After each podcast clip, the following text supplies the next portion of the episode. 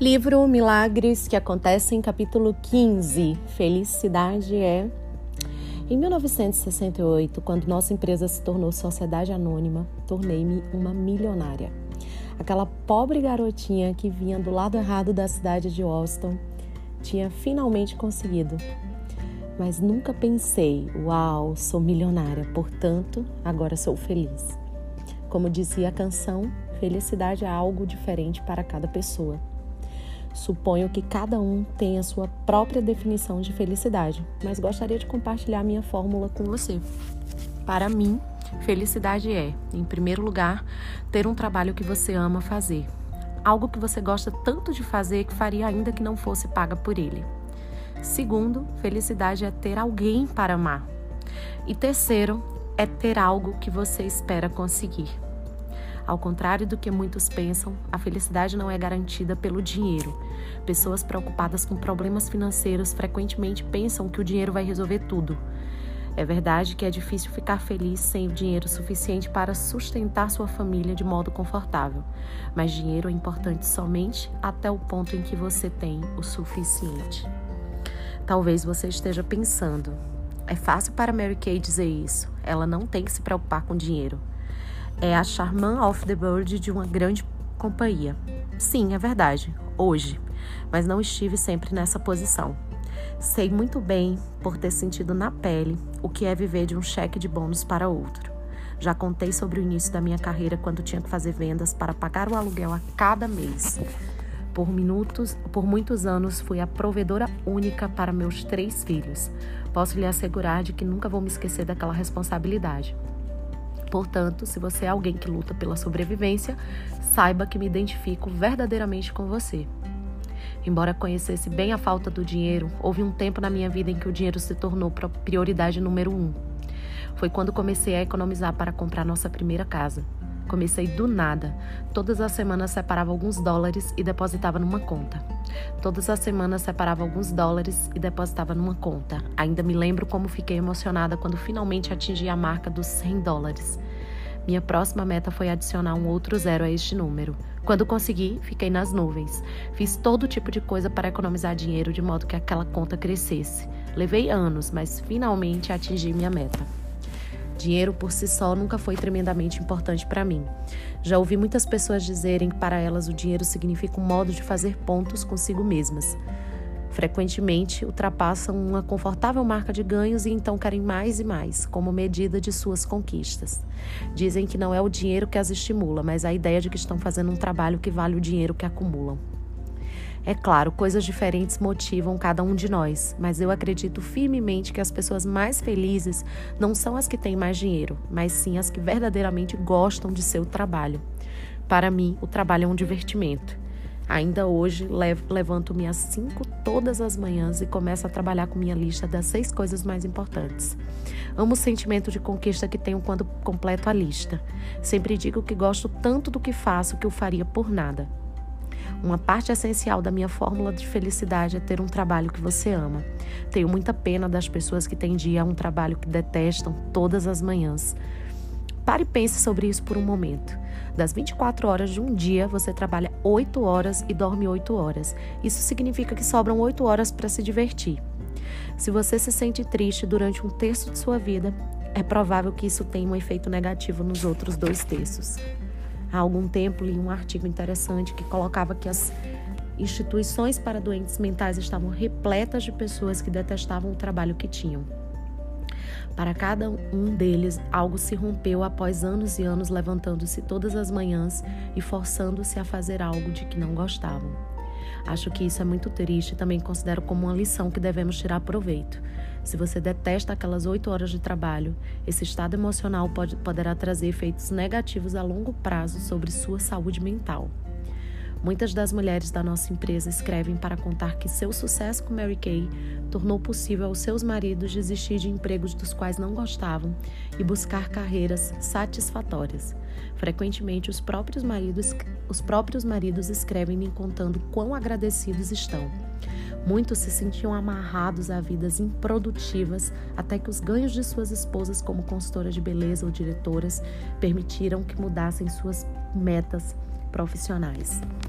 Quando uma consultora de beleza conta que ganhou dinheiro suficiente para dar ao seu marido essa liberdade, seu rosto irradiante deixa claro que nada poderia ser mais satisfatório para ela ou para ele, ou para toda a família. É óbvio, a base da filosofia Mary Kay sempre foi: é melhor dar do que receber. Desde o princípio de suas orientações, a consultora de beleza aprende que seu papel não é vender cosméticos.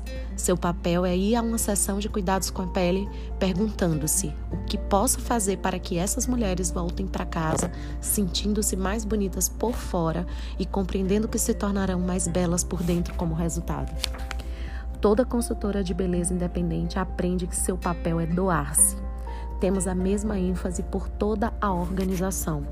Uma diretora de vendas independente nunca deve olhar para a consultora de beleza e pensar: este mês ela pode produzir X dólares em bônus para mim. Em vez disso, a diretora de vendas tem que pensar em como pode ajudar a consultora independente a olhar dentro de si mesma e trazer para fora todos os talentos que ela nem sequer sabia que tinha. No nosso negócio, conseguimos felicidade por meio da doação. Como alguém disse, as flores deixam seu perfume nas mãos de quem as oferece. Uma das coisas que me traz mais felicidade hoje em dia é ver quantas das nossas mulheres amam seu negócio independente Mary Kay. Sempre recebo cartas, cartas que dizem: Amo tanto ser uma consultora de beleza que faria isso até de graça. Saber que muitas outras mulheres compartilham meus sentimentos é para mim uma alegria muito grande.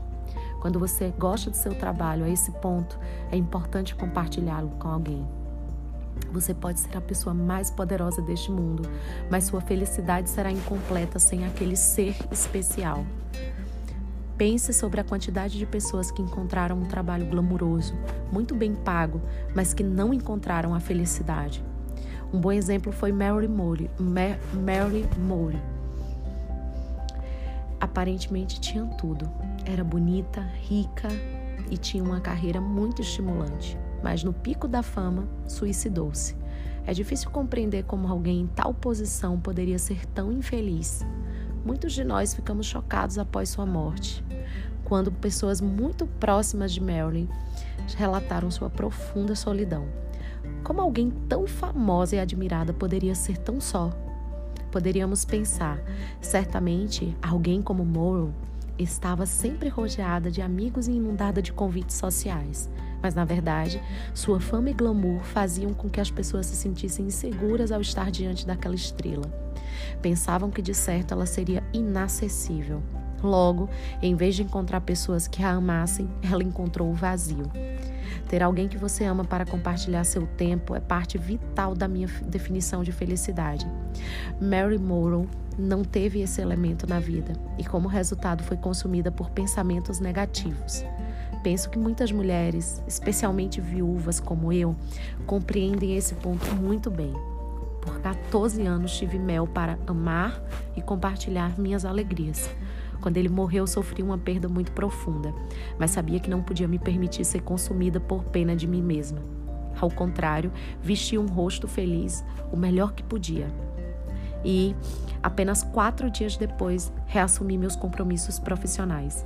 Mantive-me ocupada de modo que não pudesse sentir pena de mim mesma. Acredito que, quando se perde um ser amado, você precisa aceitar o fato de que ele ou ela está num lugar melhor. Nossa dor, entretanto, é real. A vida é para os vivos e tem que continuar por meio de nossas metas e desafios diários. Também temos que nos lembrar de que outras pessoas podem não estar tristes apenas porque nós estamos. Quando se aproximou meu primeiro Natal sem mel, simplesmente não tive vontade de montar a, a árvore de Natal. Então ocorreu-me que quase 400 diretoras de vendas independentes visitariam minha casa na semana antes do Natal. Cada uma daquelas mulheres estava esperando que minha casa estivesse decorada para a festividade. Não queria desapontá-las ou entristecer o seu Natal, e então fiz a decoração e transmiti a minha imagem de felicidade. Tive essa mesma batalha comigo mesma exatamente no mês em que Mel faleceu. Ele morreu em 7 de julho e no dia 22 daquele mês estava programada para entreter as diretoras de vendas que viriam para a conferência anual em Dallas. Nas 14 ocasiões anteriores, como essa, Mel estivera ao meu lado recepcionando as mulheres em nossa casa. Ajudava a servir chá e bolachas e costumava também fazer um discurso curto e informal. Naquele julho, senti-me totalmente perdida, mas elas nunca souberam disso, pois não deixei que percebessem. Ainda há um vazio em meu coração pela perda de Mel, mas sou afortunada por ter tantas pessoas maravilhosas para amar. E frequentemente tenho o privilégio de compartilhar com outras mulheres que trabalham na nossa companhia ou integram a força de vendas independente Mary Kay. Há pouco tempo recebi uma carta de uma de nossas consultoras em Atlanta e a carta dizia: Querida Mary Kay, estou sentada na cozinha e pela janela vejo minha filha correndo. De repente, ocorreu-me que devo esse milagre a você.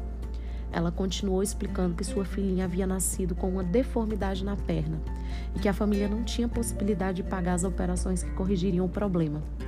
Sabendo como as crianças podem ser cruéis, a mulher tinha medo de matricular sua filha na escola com aquele problema. Então, quando a criança estava com três anos, a mulher participou de uma sessão de cuidados com a pele e pensou que poderia fazer exatamente aquilo que vira a consultora independente fazer. Tornou-se uma consultora de beleza independente e abriu uma conta especial para poupar. Durante muitos anos, economizou cada centavo que ganhou com suas vendas. Quando me inscreveu, as operações já haviam sido feitas e a menina agora tinha as duas pernas normais. Essa é uma mulher que sabia como amar e compartilhar com sua família. Sinto-me tão gratificada por ter compartilhado comigo.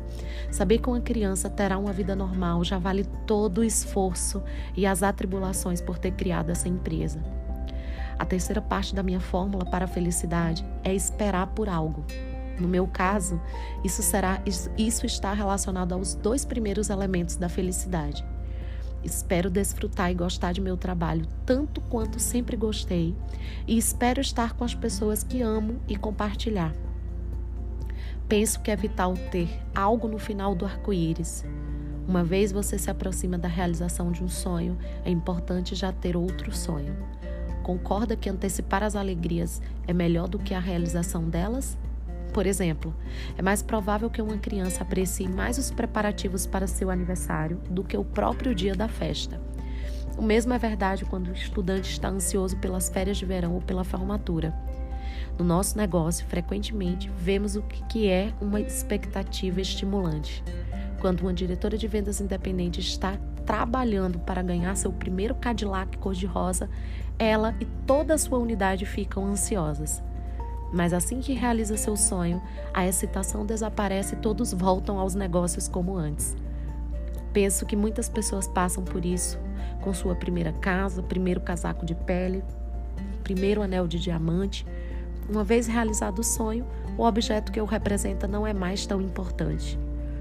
Penso que é saudável ter sempre algo a ser alcançado e substituir um sonho realizado por um novo. Fazendo isso, você permanece entusiasmada e motivada pela vida em si mesma. Tenho certeza de que isso é o que faz com que certas pessoas tenham tanta energia. Sei que é isso que me mantém forte. Há um lindo livro chamado The Magic of Belief, em que Claude Bistrow descreve suas observações como repórter de um jornal. Ele viu pessoas morrerem com determinadas doenças, enquanto outras com as mesmas doenças se recuperaram. Viu times de futebol vencerem, enquanto outros com os mesmos talentos perderam. Após estudar esse fenômeno por, todo o mundo, escreveu: Gradualmente descobri que há um fio de ouro que faz a vida funcionar. E esse fio de ouro tem um nome: se chama fé.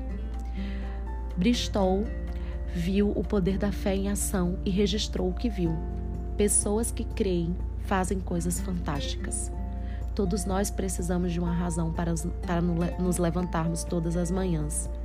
Precisamos nos manter fazendo coisas novas de que gostamos e encontrar novas alegrias. Meu próprio sonho é que Mary Kay Cosmetics seja um dia a maior e melhor companhia do mundo de cuidados com a pele. E esse não é um sonho impossível. Nós certamente estamos a caminho. A pessoa verdadeiramente feliz é aquela que nunca encontra o fim do arco-íris. Desfrutei de muitas coisas na minha vida, muito mais do que sonhei, mas ainda acho difícil esperar pelo nascer do sol todos os dias. Isso porque procuro assegurar que cada dia tenha algo estimulante para fazer. E a cada dia da minha vida agradeço a Deus por me dar tanta felicidade.